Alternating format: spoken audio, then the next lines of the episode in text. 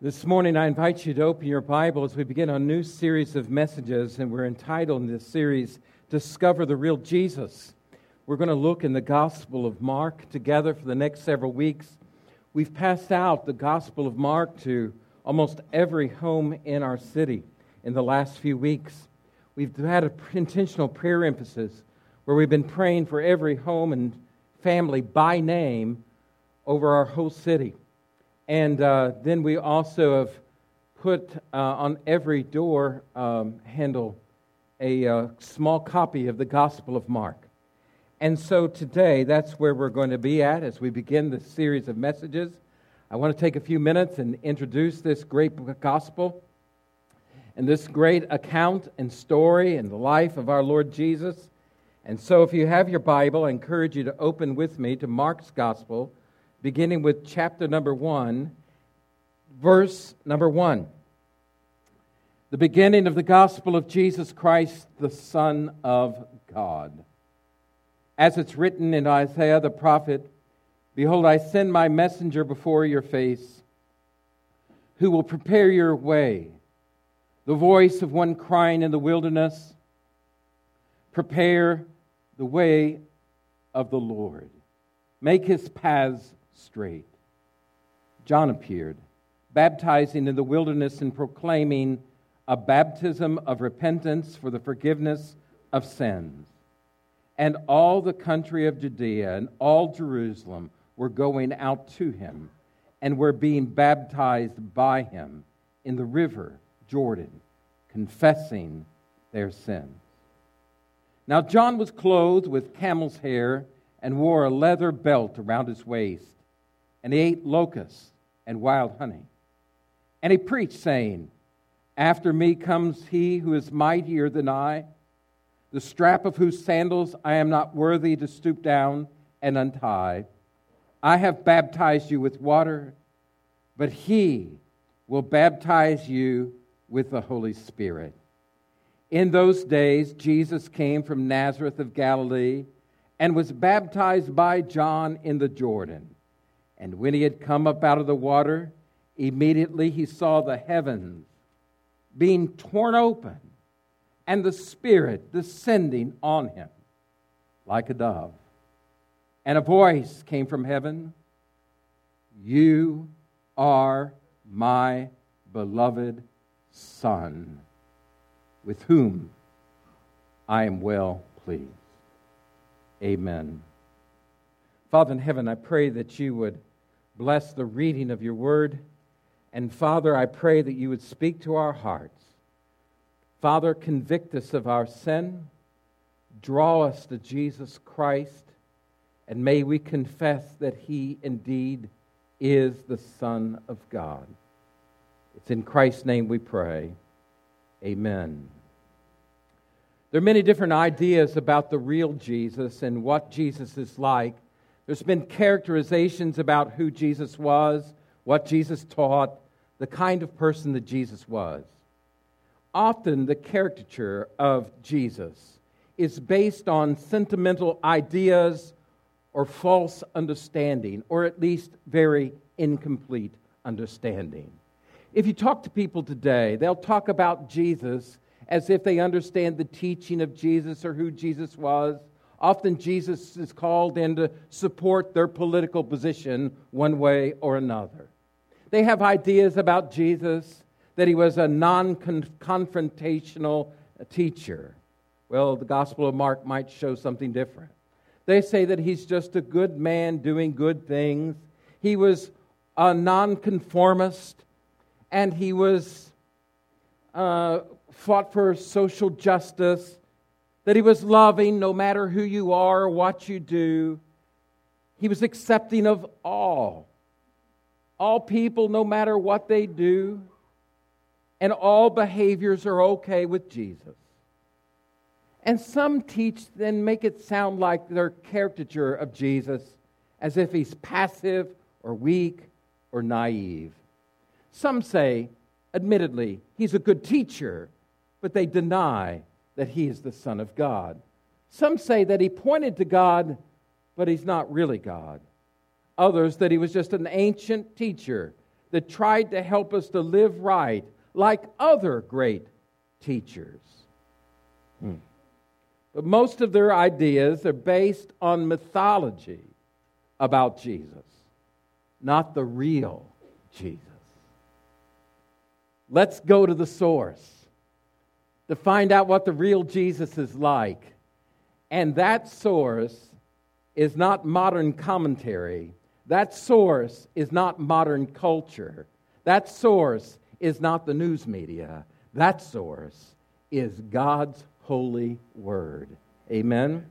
And Mark's account, Mark is one of the gospels. It is good tidings about Jesus. And Mark begins abruptly this gospel. We're going to look at it in just a moment, but sort of some background about it. Who is the author of this book? While the author isn't named, it's traditionally understood, and there are great clues within the text. And history gives us context that this is none other than John Mark. John Mark is the son of a widow from Jerusalem named Mary, and she was a follower of Jesus Christ. The disciples often met in her home, and after the resurrection, they were gathered in her house. It may be that at Mary's house in Jerusalem that the Lord's Supper, first Lord's Supper, was observed. She was uh, a follower of Christ and also related to Barnabas. John Mark and Barnabas are cousins. Now, Barnabas was a great man of God. He was a missionary, he was an encourager, a teacher, a disciple maker, and he was not one of the twelve, but considered to be an apostle in the life of the church. John Mark might have been a teenager during the days that Jesus was in Jerusalem. And the day that he was arrested in Gethsemane, many people believe in the description of a young man who ran away and someone in the, reached out and grabbed a hold of him, and one of the um, uh, guards, and uh, when they were arresting Jesus, and this young man runs away and loses his outer garment and said he ran home naked. Lots of people believe John Mark put that story in there because it was him. John Mark. We understand him to be a cousin of Barnabas. When Paul and, and Saul of Tarsus, who became Paul, were in Syrian Antioch, God was moving in a powerful way. And they were told by a word of the Lord to go and bring an offering to the church in Jerusalem who was suffering uh, difficulty and famine. And they took that gift, and Paul and Barnabas went there to Jerusalem to give the gift. And they brought back with them to Syrian Antioch John Mark. When the Holy Spirit said, Set apart for me Barnabas and Saul for the work that I've called them, the first missionary journey out of Antioch, among the men that went with them on that first missionary trip was the young man, John Mark. And John Mark, they encountered difficulties and hardships in that first missionary journey, and I don't know what was fear or difficulty or what, but a lack of focus. But John Mark abandoned the missionary team and went back home to mama. Well, this didn't set well with Saul. And so later, when Barnabas and Saul want to go on the second missionary journey, Barnabas said, Let's take John Mark with us again. And Saul said, No, he's a quitter. He, he gave up on us last time. He's not going. It caused such a schism between Barnabas and Saul that it became two missionary teams. And Saul went, took with him Silas, and Barnabas takes John Mark with him. He was mentored by Barnabas, but later in his life, he became very closely associated with Simon Peter, St. Peter. And he was, he was mentored by him. And in 1 Peter chapter 5, Peter calls him his son in the ministry. Later, in even the Apostle Paul's life, Mark is so matured and developed that Paul says in the very last days of his life to his son in the ministry, Timothy, When you come to visit me, Pick up Mark and bring him with you because he is useful to me. how God, aren't you glad that you can mess up and God doesn't throw you away? And there's a new beginning in your life. This gospel may have been the very first one written. Lots of New Testament scholars believe that Mark was one of the first gospels written and that Matthew and Luke use it as they write their gospels. We're not certain about that. But it seems like the Gospel of Mark was written extremely early, probably by the early or mid 50 AD after the death of Christ. It was written from Italy, most likely, uh, near Rome, and uh, where Peter was and Paul was. And it's considered by the church fathers and tradition to be St. Peter's gospel. That it's the gospel really told in the voice of Peter, but the writing of John Mark. And this is the message that Peter preached. So when you read the Gospel of Mark, and you're going to love it, and I'm encouraging you, read it through for the next several weeks. Read it through multiple times and ask God to speak through you. It's rich in vivid detail, it's fast paced, it's like a movie. One of his favorite words to use is the word immediately, immediately, immediately. And it's, it's, it's moving on and telling the great story. It's not a biography, he's telling a story with a purpose.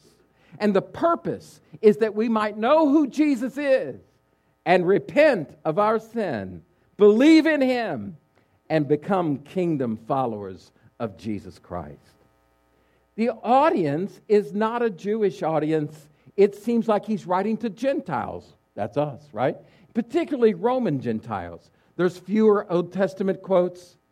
There's he translates the Aramaic so you understand it. And there's more Latin phrases found in Mark than some of the other Gospels. Now, the structure and purpose of this book first of all, some questions that we'll consider. The first part of the book of Mark is asking this question who is Jesus? Who is he? The second part of the Gospel of Mark, in the middle, is why did he come? Why did he come? And then he describes what did he do? And then how do I respond? So these questions are found throughout the Gospel of Mark, and we're going to look at them together. Now, today we're going to begin with who is he?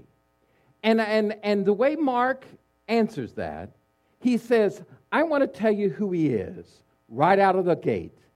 And then I want to tell you that he was declared to be the Son of God, and he demonstrated that he was the Son of God by the things that he did. Today, we want to look at how he was, how he was declared to be the Son of God. Now, look with me to Mark chapter 1, verse 1. The beginning of the gospel of Jesus Christ. The word gospel there means good tidings, the good news about Jesus, the Messiah. The word Christ is Christos, it's, it's the Greek word for Messiah. And so, Jesus, Messiah, the Son of God. He doesn't want you to be unaware. Jesus Christ is the Son of God. Wow. And so he's declared to be the Son of God by John Mark. But it's not just John Mark's voice alone. He was mentored by the apostles. So what he's saying is, I'm telling you, this is what all of the apostles preach, and this is the preaching of missionaries across the world that Jesus Christ, Jesus is Messiah, He's God's promised and anointed one. And we saw him, and he is the Son of God. That's who he is. He had heard the preaching of James, Jesus' half brother. He had heard the preaching of Barnabas. He had heard the preaching of Saul, Paul. He had heard the preaching of Peter. And he had spent months and months listening to Peter's stories. And he records them, writes them down in what might be the oldest gospel. And he makes this bold statement He is the Son of God. Now, he brings in witnesses to this great truth or proposition. And so he calls in witnesses to this statement that Jesus is the Son of God. Come, folks, I want you to listen close. You can't read the Bible and then just say, well, Jesus was just a good teacher. No, he was declared to be different than any other man that walked on the face of the earth, the Son of God. Amen. Who's his first witness that he calls? The first witness that he calls to this is John the Baptist.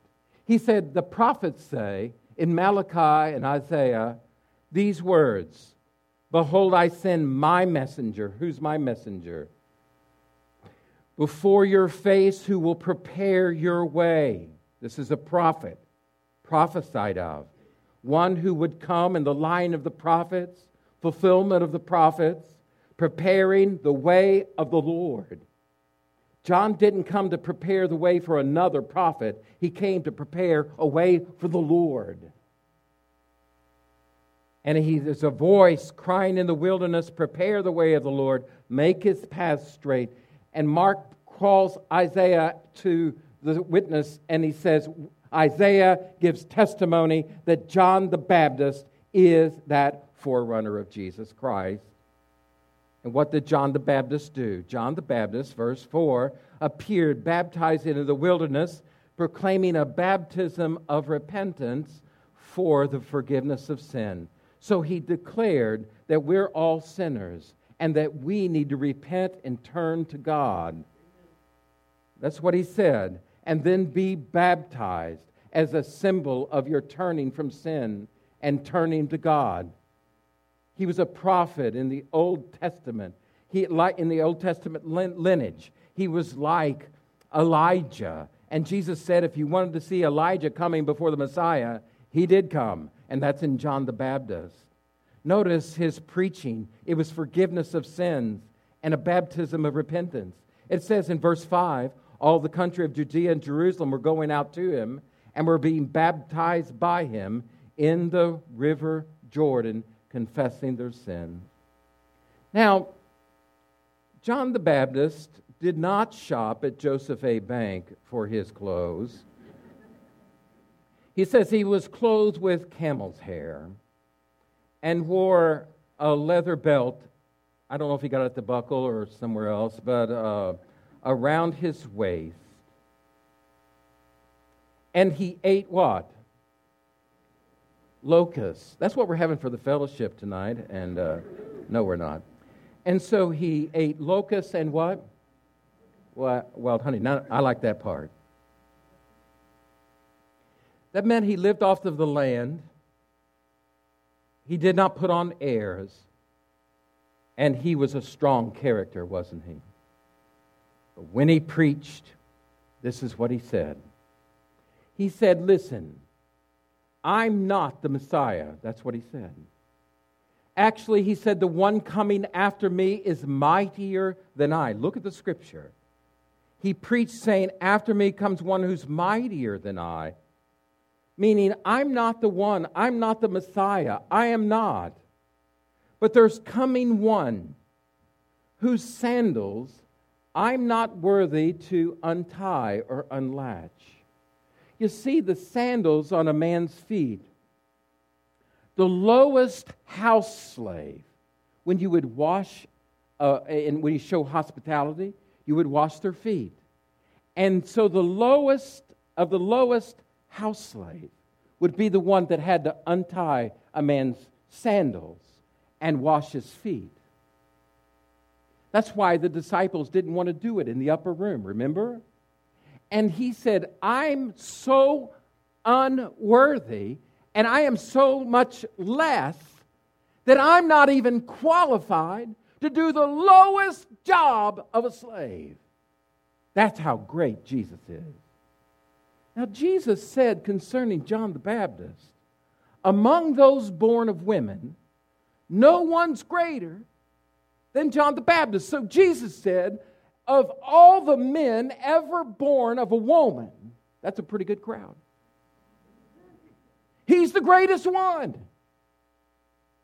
But John said, compared to Jesus, I can't even untie his sandals. That's how much lower I am than he is. What he's saying is, Jesus is no ordinary man. He's God's son. He's different than any other man that walks the face of the earth. But he's not finished. This testimony of John the Baptist said, I have a ministry, and my ministry is to baptize with water. But one comes after me, is so much mightier than I, he will baptize you with the Holy Spirit.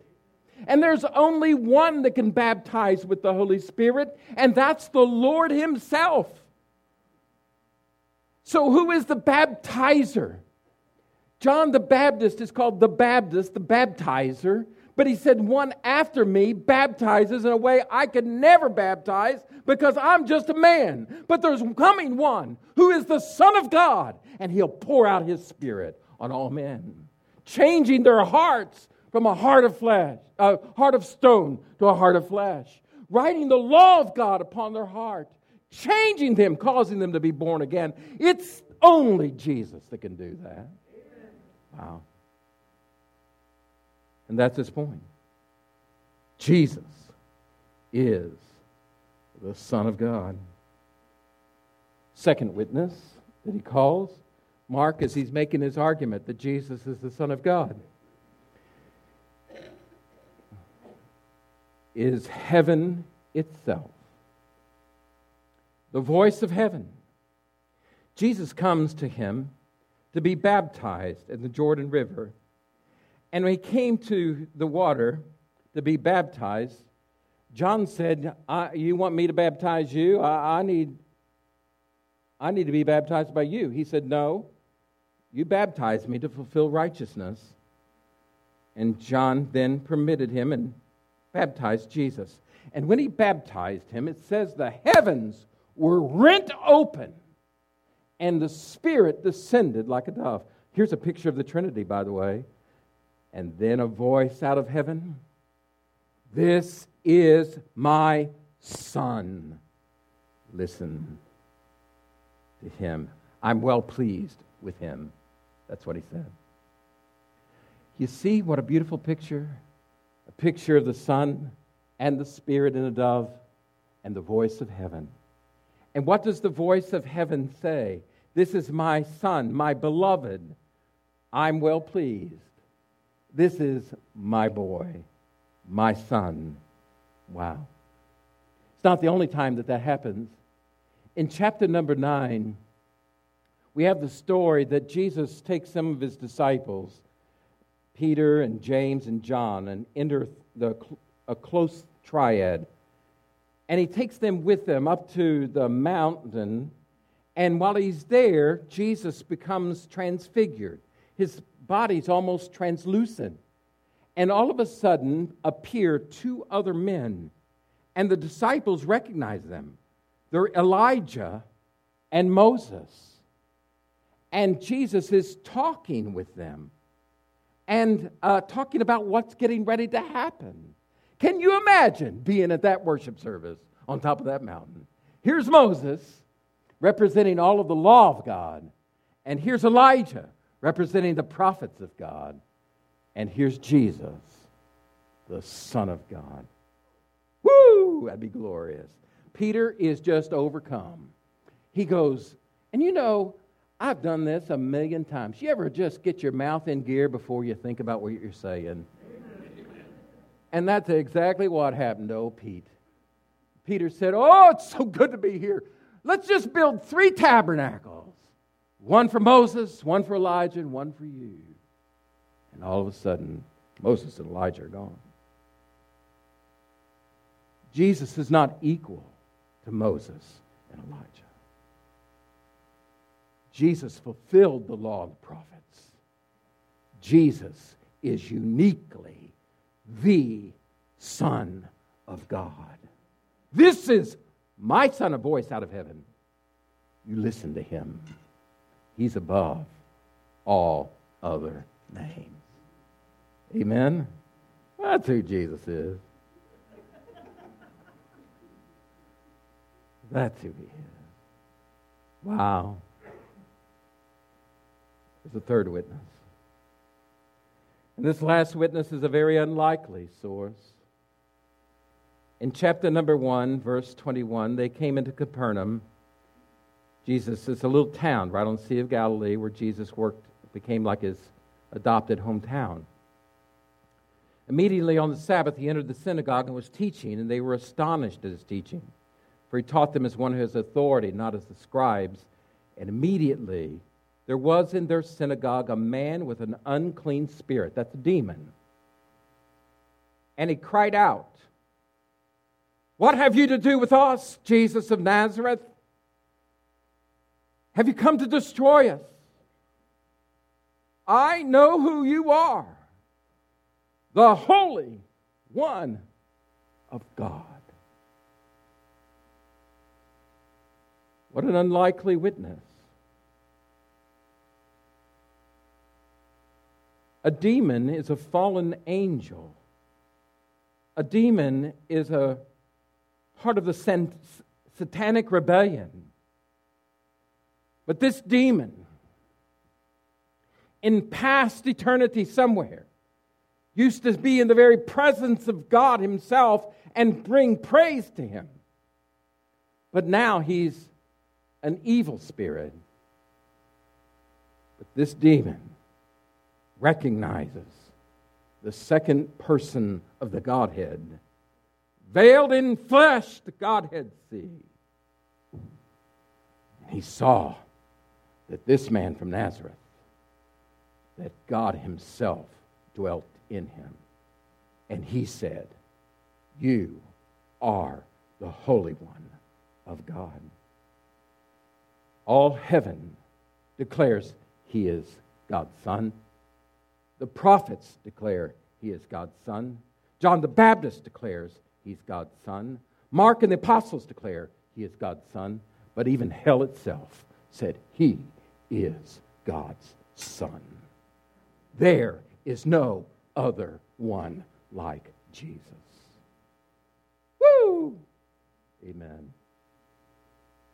How about you? What do you say about him? Who do you say that he is?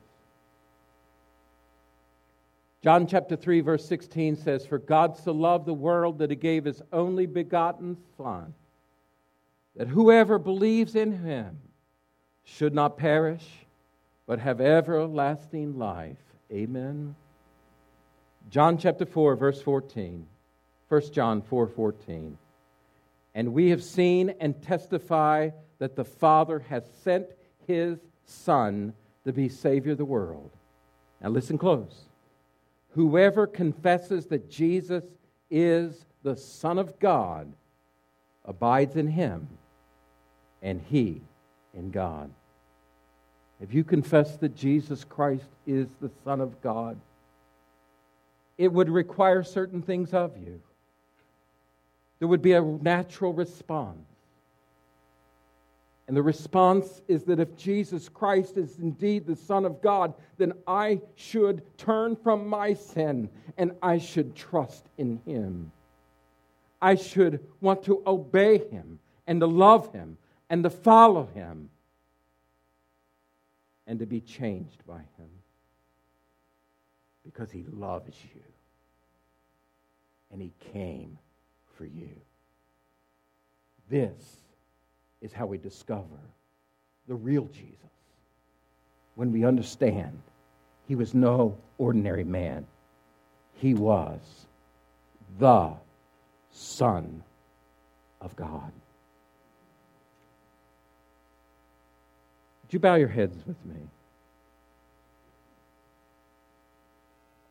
Maybe today God has spoken to your heart and you realize through the testimony of baptisms, through the powerful understanding of Scripture, that you need to trust Jesus as your personal Lord and Savior. You've heard others give testimony of how Christ changed their life. The Lord wants to change your life today and He's here to meet with you. but it means you humbling yourself and saying, Jesus is no ordinary man. I believe that he's the Son of God, and I repent of my sin, and I'm turning from my sin, and I want Jesus to be my Savior. I know I've sinned. Would you come? Would you give your life to Jesus today? Father in heaven, as you've spoken here today powerfully, you're speaking personally to our hearts. You're drawing us to turn to Christ. Oh, Father, I pray that today we would not dig in our heels. I pray that today we would not resist you. There's none other, there's no other name whereby we must be saved. It's only Jesus. And I pray that today, someone, a man, a woman, a mom, a dad, a grandma, a grandpa, a son, a daughter, a grandchild,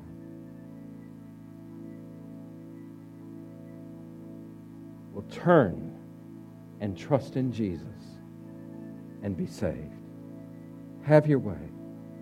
In Jesus' name, amen. Stand with me. You come.